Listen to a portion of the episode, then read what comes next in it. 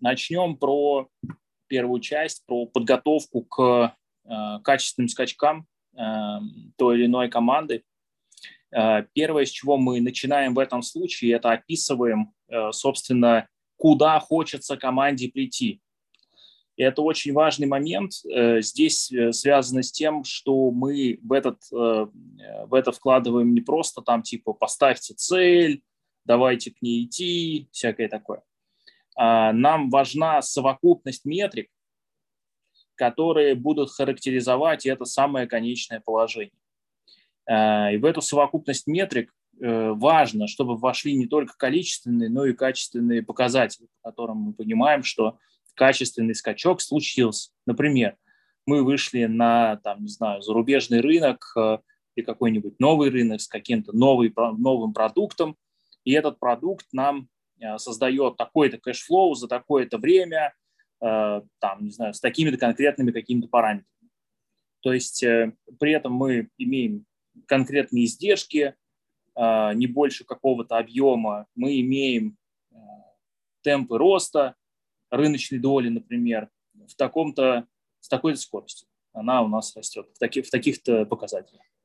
Вот это совокупное положение, э, описанное, э, да, к которому мы хотим прийти, оно для нас очень важно, потому что именно через призму этого э, состояния дел, да, этого положения вещей, этой цели, мы будем дальше делать второй шаг, это, собственно, проводить диагностику текущих, э, текущих реалий. То есть мы смотрим на текущую команду, на текущие метрики, и такие типа, а, вот эти метрики классные, они нам нравятся, у них хорошая динамика, вот у этих метрик так себе динамика, а вот у этих прям совсем никудышно. И мы дальше смотрим и пытаемся найти, здесь очень будьте внимательны, причины то есть если первая часть – это то, что мы говорим про целевое положение через какое-то время, вторая часть – это мы проводим оценку текущего положения дел, оценку, каких,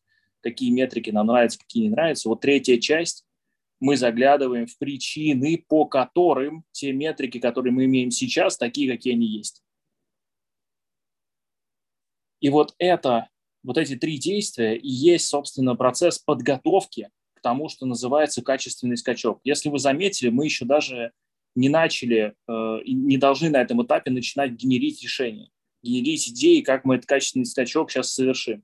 Нам надо сначала вот этот вот этап важный, э, обследование, диагностики, да, такое э, просвечивание, как на рентгене наших, нашего продукта, нашей команды, наших процессов. Вот это надо сделать. Затем вторая большая стадия – это, собственно, работа с причинами. Какие причины и каким образом нам нужно устранить для того, чтобы в качестве последствий устранения этих причин мы получили те самые, э, как бы прогресс в тех самых метриках, которые для нас важны. Э, то есть работать как трекерам нам нужно с причинами, а не со следствиями. Вот эта работа с причинами, их прояснение этих причин и есть, э, собственно, э, большая часть вот этой вот подготовки к тому самому качественному скачку. То есть все вот это делается ради выявления причин, которые послужили или сложили то положение дел, которое мы сейчас имеем, которое нас по какой-то по какому-то поводу не устраивает. Дальше мы переходим уже к следующей части. Собственно, мы придумываем те решения, которые позволят не только устранить причины, но и добавить динамики, добавить э, роста в тех э, направлениях, которые для нас являются ключевыми и важными. И когда мы определились с ответом на, этим, на этот вопрос, у нас уже вот в этом случае, вот на этой стадии появляются дальше те самые там HADI-циклы, traction-карта – и все остальные прекрасные инструменты трекеров, которые вы можете найти у нас в, э, так сказать, в лекциях, материалах, которые уже помогают спокойно итерациями, шаг за шагом двигаться к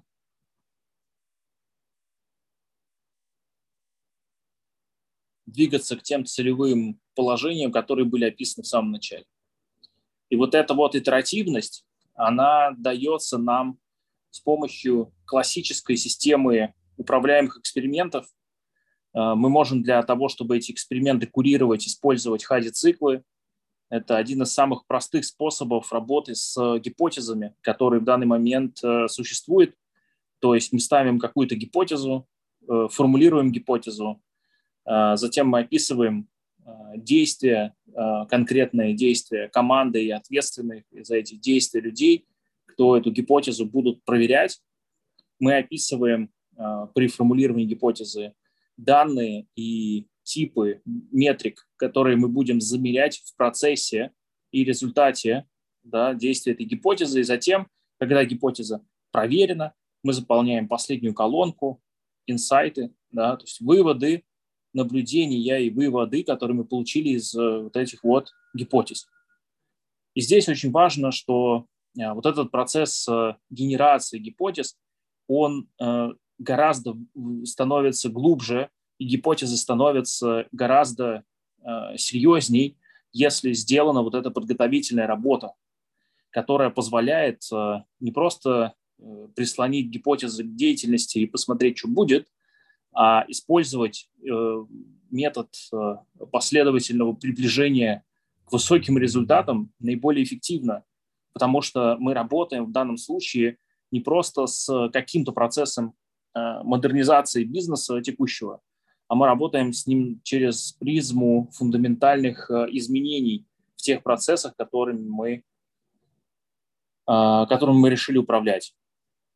Вот, и, пожалуй, вот это очень простая, с одной стороны, но тем не менее важная последовательность, она и является фундаментом для того, чтобы вот эти качественные скачки совершались в наших проектах Эм, как бы э, предсказуемо.